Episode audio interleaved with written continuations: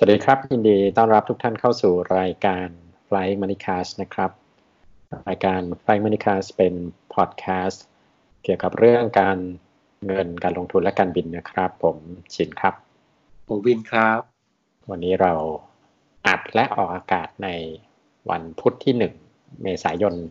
2563 นะครับ เป็นไงบ้างครับคุณวิน work from home เหนื่อยมาก อยากกลับออฟฟิศเดี๋ยวนี้ออฟฟิศออฟฟิศบิ๊กคลีนนิ่งเรียบร้อยยังครับ ก็ทำไปแล้วครับ แต่ว่าปัญหาคือว่าช่วงนี้ตลาดหุ้นปั่นป่วนทำงานที่บ้านเหนื่อยมากครับอยู่ออฟฟิศสบายกว่าเยอะเนาะมันประสานงานง่ายกว่าใช่แล้วหลายคนบอกว่าเนี่ยอยากทำงานอยู่บ้านบ้านคราวนี้เป็นไงได้ลองดูแล้วก็จะรู้ว่ามันไม่ง่ายอย่างที่คิด ใช่ ผมก็อยากขับเครื่องบินอยู่ที่บ้านเหมือนกัน วันนี้เป็นวันเริ่มต้นเดือนใหม่ และอย่างที่เราฝากไว้ตั้งแต่ EP ที่แล้วนะครับ วันนี้มีกองทุนที่จะออกทุกบลจออกวันนี้เหมือนกันไหมครับ ใช่ครับก็เกือบทุกบลจนะครับ ก็กองทุนน้องใหม่ ที่ชื่อว่า Super Savings Fund S S F นะครับ ก็หลายที่ก็ประเดิมออกวันนี้หนึ่งเมษายนพร้อมกันครับแล้วมีอะไรน่าสนใจบ้างเอาอย่างนี้ดีกว่า เผื่อใครยังไม่รู้จักคร่าวๆ สั้นๆ S S F นี่คือ อธิบายก่อนว่า ถ้าหลายคนจะได้ยินว่ามันคือมาแทน LTF นะครับ แต่ว่าต้องบอกก่อนว่ามันมีข้อแม้มีเงื่อนไขแตกต่างจาก LTF เยอะมากต้องศึกษาดีๆนะครับ S S F เนี่ยเล่าก่อนว่าความตั้งใจเดิมคือออกมาคล้ายกับ IMF ก็คือว่าลงทุนได้ไม่เกิน 2 0 0 0 0 0 บาท แต่ว่านับ โคต้าการประหยัดภาษีเนี่ยนะครับ รวมกับกองทุนสำรองเลี้ยงชีพนะครับ รวมกับ IMF รวมกับประกันบำนาญนะครับ ซึ่งโคต้านั้นทุกคนจำได้คือมันคือวงเงิน 5 0 0แสนบาทนะครับ เพราะฉะนั้นเนี่ยตัว S F F เดิมตั้งใจเนี่ยคือไม่เกิน 2 0 0แสนแต่เป็นนับรวมโคต้ากับอีก 3 เงินออมเพื่อเกษียณด้วย เพราะฉะนั้นรวมกันต้องไม่เกิน 5 0 0แสนนั้น เพราะฉะนั้นอันเนี้ยก็ทุกคนต้องคิดเลขตัวเองด้วยว่าเรา มีเงินออมอยู่ส่วนอื่นหรือยังจะติดค่าแสนหรือยังมีวงเงินเหลือเท่าไหร่ที่ซื้อ S S F ได้นะครับ แล้วก็ข้อแม้ข้อที่ 2 คือต้องลงทุนเกิน 10 ปีนะครับ แล้วก็เป็น 10 ปีแบบแบบนับต้นจนปลายเลยแหละ ก็คือไม่เหมือน L T F ละมันก็นับ 10 ปีจริงๆนะครับนั้นก็นี่เป็น S S F ความตั้งใจเดิมนะครับแล้วก็อีกอันนึงที่เหมือน I M F คือว่าลงทุนหลากหลายก็มีคน S F เนี่ยจะออกมา ลงทุนได้หลากหลายมากมันจะเป็นหุ้นไทยหุ้นต่างประเทศตราสารหนี้สินทรัพย์ทางเลือกนะครับอ่าเพราะนั้นก็ S F ความตั้งใจเดิมแบบนี้ เราก็เลยเรียกว่าเป็น S F ปกตินะครับ ทีนี้เมื่อไม่นานมานี้รัฐบาลก็มีแนวคิดว่าอยากจะตั้งกองทุนมาที่ลงเฉพาะหุ้นไทยนะครับ แล้วก็ส่งเสริมการลงทุนในหุ้นไทยได้สิทธิประภาษีด้วยนะครับ ก็เลยเป็นที่มาของ S S F Extra นะครับ S S F Extra เนี่ยถึงเราเรียกว่า S S F คลาสพิเศษนะครับ ก็คือออกมาให้ลงทุนนะครับในหุ้นไทยเท่านั้นนะครับ แล้วก็จำกัดเวลาว่าต้องลงทุนในช่วง 1 เมษาถึง 30มิถุนายนนะครับ แล้วก็ Extra เนี่ยจะเป็นโคต้าแยกพิเศษแยกต่างหากก็คือ ลงทุนได้ไม่เกิน ใช้สิทธิ์ได้ไม่เกิน 2 0 0 0 0 0 บาทนะครับ โดยที่ 2 0 0 0 0 0 บาทเนี่ยไม่นับรวมกับวงเมื่อสักครู่นี้นะครับ เพราะฉะนั้นถ้าสรุปคร่าวๆคือว่า S S F Extra เนี่ยนะครับท่านต้องเลือกกอง Extra จริงๆ ซึ่งเราจะจัดให้เป็นกองหุ้นไทยเท่านั้นนะครับ ถ้าใช้สิทธิ์ลดหย่อนภาษีก็ต้องลงทุนในช่วง 3 เดือนนี้เท่านั้นนะครับ1เมษายนถึง 30มิถุนายนนะครับ แล้วก็ได้วงพิเศษแค่ต่างหากอีก2 0 0 0 0 0 บาทนะครับ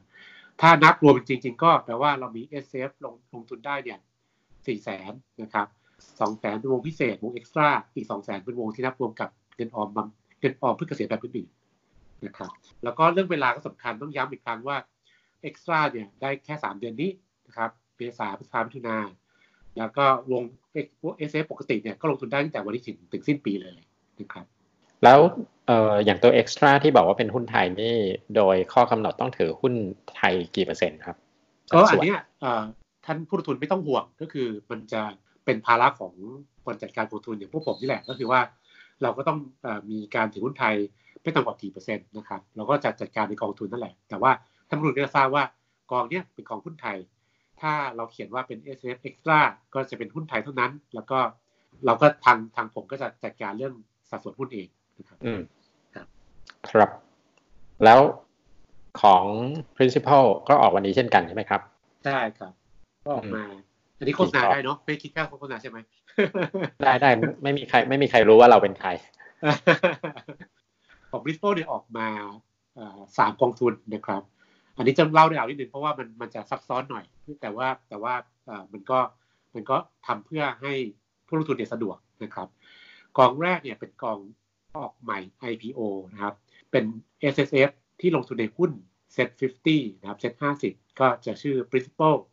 Set 50 S S F นะครับ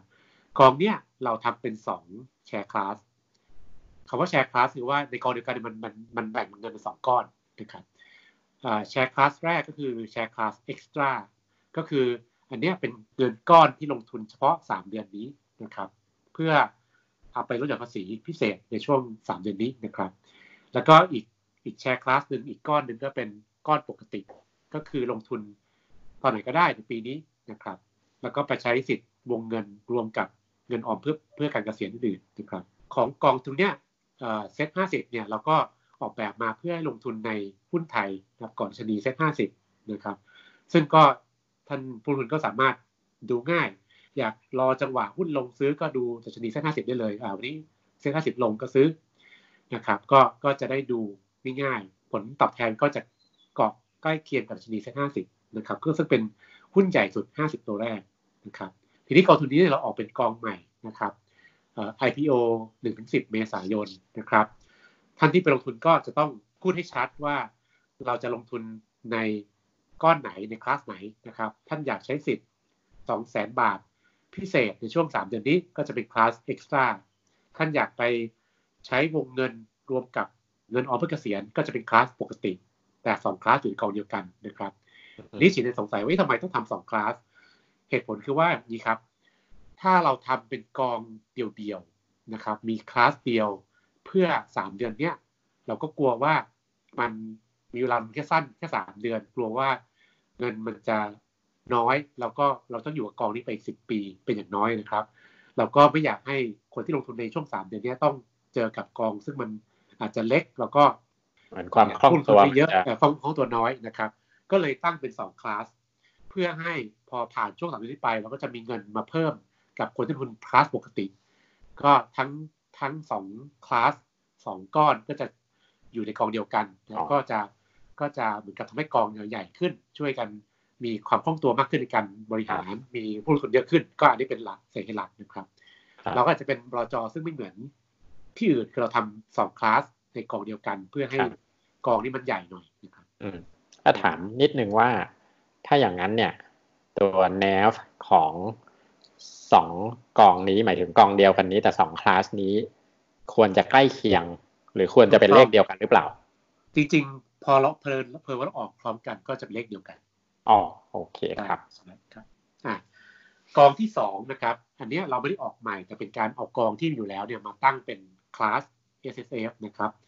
อันนี้จะเป็นกองชื่อ Principal Thai Dynamic Income Fund TDIF หรือ TDIP นะครับ อันนี้เป็นกองหุ้นไทยปันผลสูง ก็เป็นแนวแบบเลือกหุ้นรายตัว ไปเยี่ยมบริษัท เยี่ยมผู้บริหารนะครับทำวิเคราะห์เลือกหุ้นรายตัวเอาหุ้นปันผลเยอะๆ แต่ก็ไม่ได้เอาปันผลสูงทุกตัว ไม่หมายถึงว่าไม่ใช่เอาปันผลสูงแล้วเลือกทุกตัวแต่คือเราต้องมาเลือกอีกว่า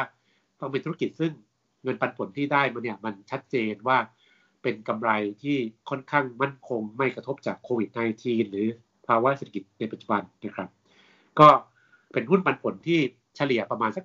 4%เทียบกับตลาดปันผลเฉลี่ยประมาณ 3%แล้วก็ปันผลมากกว่า 1%นะครับ แล้วก็กองนี้ทำมาแล้ว 3 ปีกว่าๆ ได้ Morningstar 4ดาว ซึ่งก็ถือว่าดีกว่าค่าเฉลี่ยของเพื่อนๆในอุตสาหกรรมนะครับ แล้วก็ผลงานค่อนข้างดีนะครับ ก็เลยเอากองซึ่งผลงานดีเนี่ยมา ออกเป็นคลาส S S F นะครับแต่เป็น S S F ปกติ ก็คือถ้าลงทุนตอนไหนก็ได้ในปีนี้นะครับ เป็นหุ้นปันผลหุ้นไทยปันผลสูงนะครับ T DIP นะครับอันนี้ก็เปิดเปิดวันที่หนึ่งนี่เหมือนกันนะครับ แต่ว่าถ้าลงทุนได้ตอนไหนก็ได้จะลงตอนนี้เลยก็ได้หรือจะลงทุนช่วงปลายปีก็ได้แล้วแต่นะครับกองที่สามกองที่สามก็เป็นการเอากองที่มีอยู่แล้วมาเปิดคลาส S S F เหมือนกันนะครับ อันนี้เป็นกองที่ทำเป็น ชื่อว่า principal i prop n นะครับขออนุญาตขออนุญาตเบรกนิดนึง ตัวตัวดินามิกเมื่อสักครู่นี้แล้วกองเก่าที่มันมีอยู่แล้วเนี่ย ผลนอกจากว่าได้สี่ดาวแล้วมีชื่อเสียงที่ดีด้านอื่น ๆ เช่น ผลตอบแทนหรือ return มันสูงไหมหรืออย่างไร ใช่ใช่ก็จริงๆได้สีดาวเพราะว่าผลตอบแทนของกองนี้ในปีนี้นะครับซึ่งปีปีที่หุ้นหุ้นลงเยอะๆเนี่ย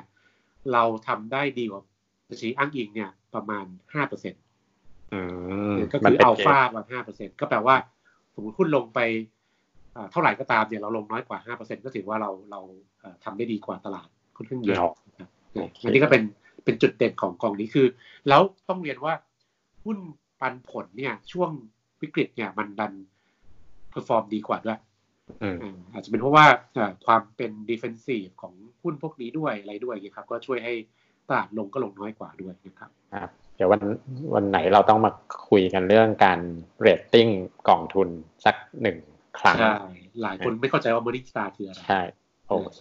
ครับกองที่สามเป็นชื่อกองยาวเป็นทะเลนะครับ ชื่อชื่อกองยาวเป็นรถไฟเลยนะครับ แต่ว่าเอาเอาเป็นว่าชื่อย่อคือ i prop n คำว่า n นี่มาจาก enhance นะครับคำว่า prop ก็มาจาก property นะครับ ก็กองนี้ลงทุนในสินทรัพย์ที่เป็นเราเรียกว่าทางเลือกก็คืออสังหาริมทรัพย์ โครงสร้างพื้นฐาน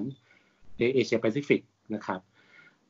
แล้วก็กองนี้ตั้งเมื่อปีที่แล้วนะครับเพิ่งตั้งได้ไม่นาน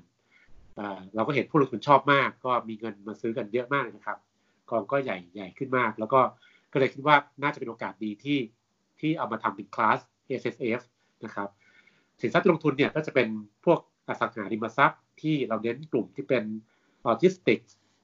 data center นะครับแล้วก็ infrastructure นะครับ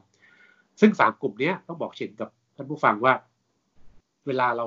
มองอสังหาริมทรัพย์เราจะคิดว่าช่วงวิกฤตนี้น่าจะแย่หรือเปล่า แต่ผลว่าโลจิสติกส์เนี่ยก็เป็นเป็นอาคารซึ่งเขาเอาไว้ส่งสินค้าเวลาสั่งออนไลน์ใช่ไหมผลว่าพอเราอยู่บ้าน ต้องสั่งของออนไลน์มากขึ้นเนี่ย มันก็ต้องใช้โลจิสติกส์มากขึ้นนะครับ Data Center ก็เช่นกัน เวลาผมประชุม Work from Home ก็ใช้ Data มากขึ้นอ่ามันก็ต้องมันก็ต้องมีความต้องการการใช้ที่เก็บข้อมูลก็คือ Data Center มากขึ้นนะครับ infrastructure เนี่ยยกตัวอย่างก็อย่างเช่น พวกแบบเสาโทรคมนาคม สาย fiber optic พวกนี้ก็ต้องใช้มากขึ้นเพราะเพราะ Data ใช้มากขึ้นก็ก็สอดคล้องกันนะครับช่วงนี้เน็ตอืดมากใช่ทุกคนมาใช้พร้อมกันใช่ครับอ่ามันก็นี่คือนี่คือตัวอย่างของสินทรัพย์ ซึ่งเราก็คิดแล้วคิดอีกว่ากระทบน้อยจากโควิด -19 นะครับ แล้วก็แล้วก็เผอิญว่าช่วงนี้ราคาลงมาเยอะจาก ภาวะตลาดหุ้นทั่วโลกนะครับ สินทรัพย์พวกนี้ที่ผมเล่าเนี่ยปีที่แล้วเนี่ยปันผลประมาณสักสี่เปอร์เอเองนะครับ ปีนี้ราคาลงไป แต่รายได้เท่าเดิมใช่ไหมครับ ปันผลก็ขึ้นมาเป็นหกเจ็ดแปดเ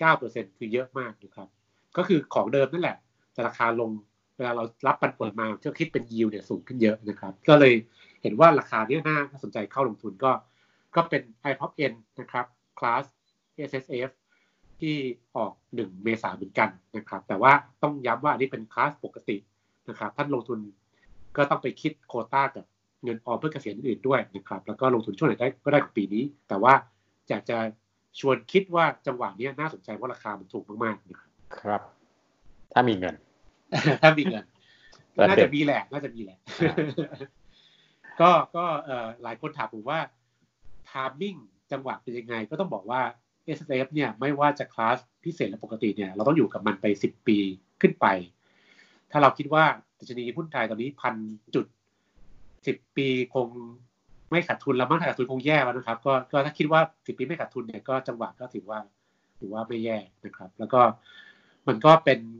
ช่ว่าไปก็เป็นเหมือนกับ factor หนึ่งของตลาดหุ้นไทยด้วยตอนนี้ เพราะว่ามีหลายคนก็คาดว่า S F S S F เนี่ยนะครับจะ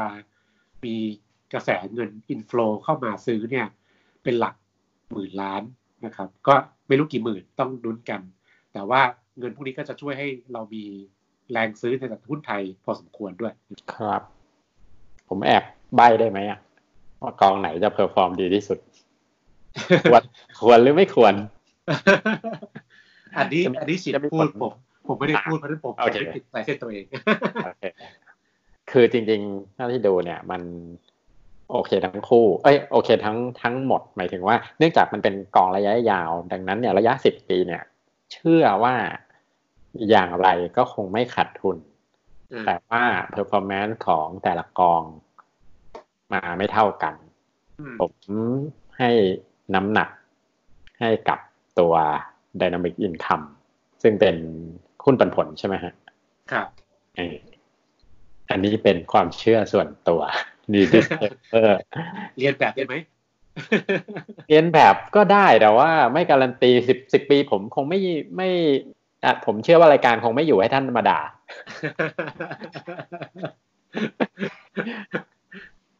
เออในในบรรดาสี่กองนี้ ดูแล้วนะครับเป็นเป็นความเข้าใจตรงกันของท่านผู้ฟังรายการเราคำว่าดูแล้วคือ ผมเชื่อว่าเอ่อ Dynamic Income น่าจะให้ performance ดีที่สุดในบรรดาสี่กองนี้ ถือเงินมา ถือเงินมาสองใบ รับ ก็อย่าลืมนะครับว่ามันมีรายละเอียดเยอะต้องศึกษาเยอะหน่อยก็ก็ย้ำอีกครั้งว่าคลาสเอ็กซ์ตร้าเนี่ย ลงทุนในสามเดือนนี้เท่านั้นนะครับคลาสปกติก็ลงตอนนี้ก็ได้ แต่ว่าถ้าใครคิดว่าตอนนี้หุ้นไทยถูกก็ลงได้ทั้งสองคลาส สองแบบพร้อมกันนะครับ ได้ครับ ก็แนะนำให้ศึกษาข้อมูลเยอะนะครับกองทุนแบบนี้ก็หลายคนยังสับสน ก็ผมต้องบอกว่ามันมันคล้าย IMF มากกว่านะครับคล้าย IMF มากกว่า ลงทุนยาวกว่า LTF เยอะเลย แล้วก็มีหลักเกณฑ์ค่อนข้างซับซ้อนก็ศึกษากันเยอะๆหน่อยนะครับ ครับเมื่อวานผมเปิดหนังสือชี้ชวนแล้วโหสี่กองทุนอ่านกัน ต้องต้องใช้เวลาครับ ต้องค่อยๆศึกษา เพราะว่าเนาะการลงทุนมีความเสี่ยงควรดูข้อมูลให้รอบด้านครบถ้วน จริง ๆ ประเด็นแรกสุดเลยก็คือ เลือกให้ถูกกองคือคือส่วนใหญ่น่าจะเริ่มต้นจากความต้องการลดหย่อนภาษี ทีนี้มันเข้าได้หลายหลายส่วนเลือกให้ดี ดูนะดูดูตัว สัดส่วนการใช้ลดหย่อนภาษีของเดิมของเรา แล้วก็ปีนี้ผมเชื่อว่าหลายคนน่าจะมีปัญหาว่ารายได้อาจจะลด เพราะว่าเนื่องจากสถานการณ์โควิดนะครับ บางทีตัวเพดานของเราอาจจะลดลง ก็พยายามอย่าซื้อเกิน เพราะว่าซื้อเกินแล้วมันค่อนข้างยุ่งเวลาขาย ก็อาทิตย์นี้น่าจะประมาณเท่านี้นะครับ วันนี้ความจริงล้วนๆนะครับ เราไม่เล่นเกม เอพิวโฟเป็นเป็นเกมที่ไม่น่าเล่นเลยในช่วงนี้ ก็แล้วเดี๋ยวยังไงเรามาติดตามกันอาทิตย์หน้านี่ที่ผมยังยังรุ้นอยู่เนี่ยว่าว่าที่สินทายไว้เรื่องหุ้นขึ้นเป็นเมษาจะจริงไหมก็ยังรุ้นอยู่นะครับก็แต่ถ้าถ้าสมมุติตามนั้นเนี่ย แล้วมันไม่ขึ้นหมายถึงว่าจบเดือนเมษาแล้วมันต่ำกว่านี้ผมว่ามันจะหลุดพันเอานะสิมัน คือคือเป็นแนวโน้มที่ควรจะถูกอาจจะสูงกว่าในจุดนี้ที่หุ้นประมาณแค่พันหนึ่งร้อยเพราะว่าถ้าถ้าปิดเมษาต่ำกว่าวันที่เปิดเนี่ย ผมว่าระหว่างเดือนเมษานี่โห ยิ่งกว่ารถไฟเหาะอีกมีหลุดต้องมีหลุดพันแต่ว่าถ้าถูกก็ก็ควรจะควรจะสูงกว่า แล้วเดี๋ยวค่อยเรามาดูกันอีกที่ผมเพิ่งเอารูปไพ่ของเดือนเดือนมีนาลงเมื่อเมื่อสักครู่นี้ในเพจ ก็ใครยังไม่ได้ฟัง ย้อนกลับไปฟังได้ EP สองนะครับทายหุ้นไทยด้วยไพ่ยิปซีซึ่งเป็น EP ที่คนชอบที่สุดเลยยังแม่นอยู่ยังแม่นอยู่ทำทำทำเรื่องอะไรคนก็ไม่ชอบเท่าเรื่องถ่ายไพ่ได้ติดตามพวกเราได้ทางแอปพอดแคสต์ที่ท่านฟังนะครับ ไม่ว่าจะเป็นฝั่ง ไอโฟนหรือฝั่ง Android หลักๆ ที่มาก่อนก็จะเป็น Spotify นะครับ แล้วเรามี YouTube Channel Flying Moneycast จะอัพช้ากว่าเจ้าอื่น เพราะว่ามันต้องทำเป็นวิดีโอ ส่วนถ้าจะพูดคุยกับเราก็มาที่เพจนะครับ Flying Moneycast ใน Facebook แล้วก็ Twitter at Flying Moneycast สำหรับ EP นี้ก็ขอ จบรายการแต่เพียงเท่านี้นะครับ พบกันใหม่อาทิตย์หน้าครับ สวัสดีครับ สวัสดีครับ